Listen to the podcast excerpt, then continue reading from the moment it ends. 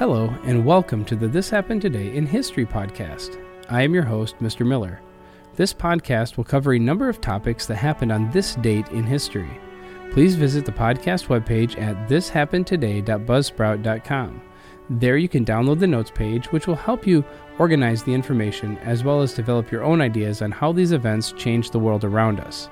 If you're interested in hearing more, please consider subscribing so you will not miss out on what happens tomorrow in history.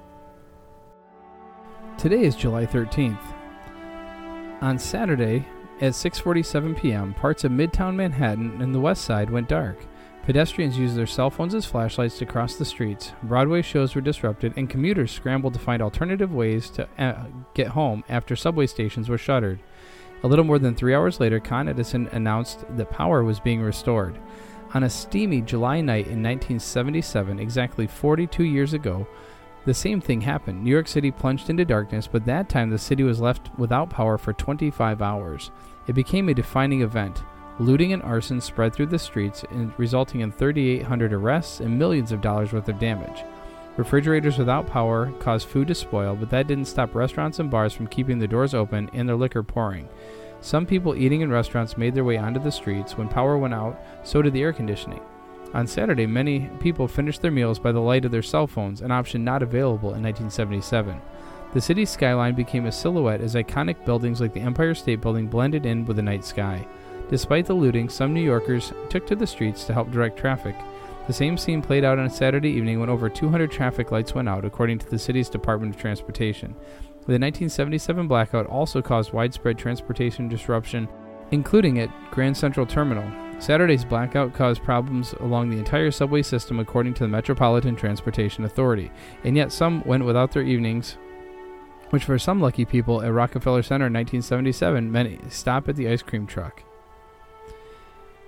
And then in 2001, Code Red was a computer worm that was identified in July 13th. When computers running on Internet Information Services, the IIS web server of Microsoft, were found compromised, the after effect of the attack caused a damage of billions of dollars in the summer of 2001.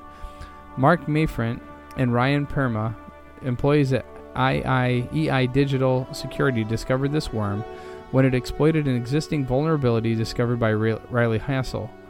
The named the computer wormed Code Red because they were think they were drinking Code Red Mountain Dew when they confirmed it as a thread.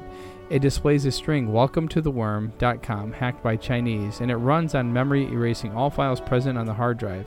It infected close to 359,000 hosts on July 19th of 2001. Code Red lands on the server in the form of a get slash default IDA request on top of TCP port 80. By this way, the code is developed to exploit a buffer overflow vulnerability in Microsoft's IIS, which is the indexing software. By doing so, the code runs within the IIS server. The worm virus is completely run in the memory and cannot be found on the disk. It occupies 3,569 bytes.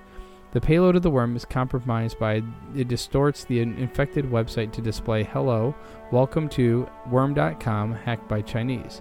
It tries to spread its infection by finding more IIS servers on the internet from day 1 and day 19. It then infects the system associated with the specific IP addresses through denial of service attacks from day 20 to 27, after which there are no active attacks from the 28th day of the month. When scanning for vulnerable machines, the worm did not test to see if the server was running on a remote machine was running a vulnerable version of IIS or even to see if it was running IIS at all. And finally, World War II had been rightly described as the deadliest conflict in human history, yet to the extent that World War II history is taught at all, it is largely based on the Western and Pacific theaters of the war. The Ostfront is the well less understood, and at least in the West. The war as it was fought between the Soviet Union and Germany on the Eastern theater of the war. It may have been the governments who started the war, but it was the everyday Fritz and the Ivan down the street who did the fighting and the dying. The greatest tank battle in history started this day on the Eastern Front. It began as Battle of the Bulge, six months before the last German offensive began in the snow covered forests of the Ardennes. The five months long battle for Stalingrad had ended with a decisive Soviet victory in February of that year, resulting in a bulge or salient in the Soviet lines near the city of Kursk. The Germans planned to shorten their battle lines by eliminating the Kursk salient and commenced a series of strategic, strategic attacks in March, retaking Kharkov and Belgorod. Offensive operations ceased by the end of March due to the onset of the spring Raputia mud season and the exhaustion of both the Wehrmacht and the Red Army. Field Marshal, Field Marshal Erich von Manstein sent Germany for massive reinforcements of the Panther medium and Tiger heavy tanks, while Soviet forces prepared defense in depth strategy, which would prove decisive in July.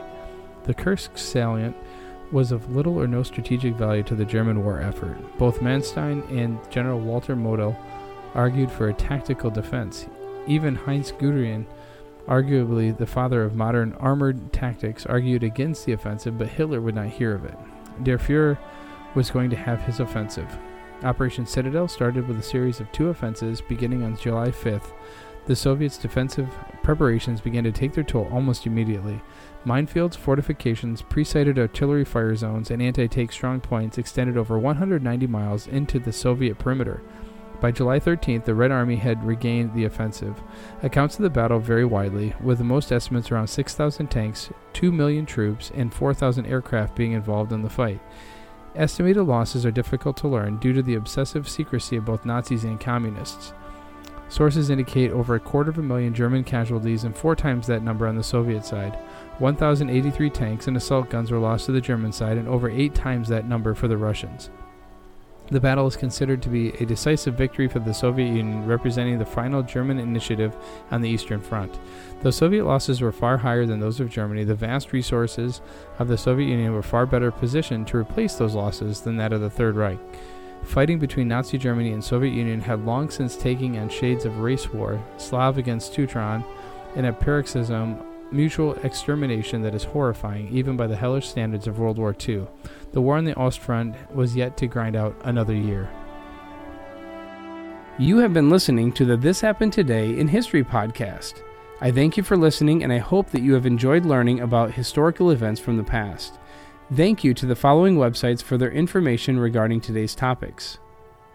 ThePeopleHistory.com Blackout hits New York at nytimes.com, Internet's Code Red virus at antivirus.comodo.com, and Russia's World War II tank battle at todayinhistory.blog. The music used as the background track for this podcast is Americana, created by Kevin MacLeod on Incompetech.com. If you enjoyed this information and would like to hear more, please consider subscribing, as this will keep the historical events in your feed in the morning for each day. I hope you have a great day.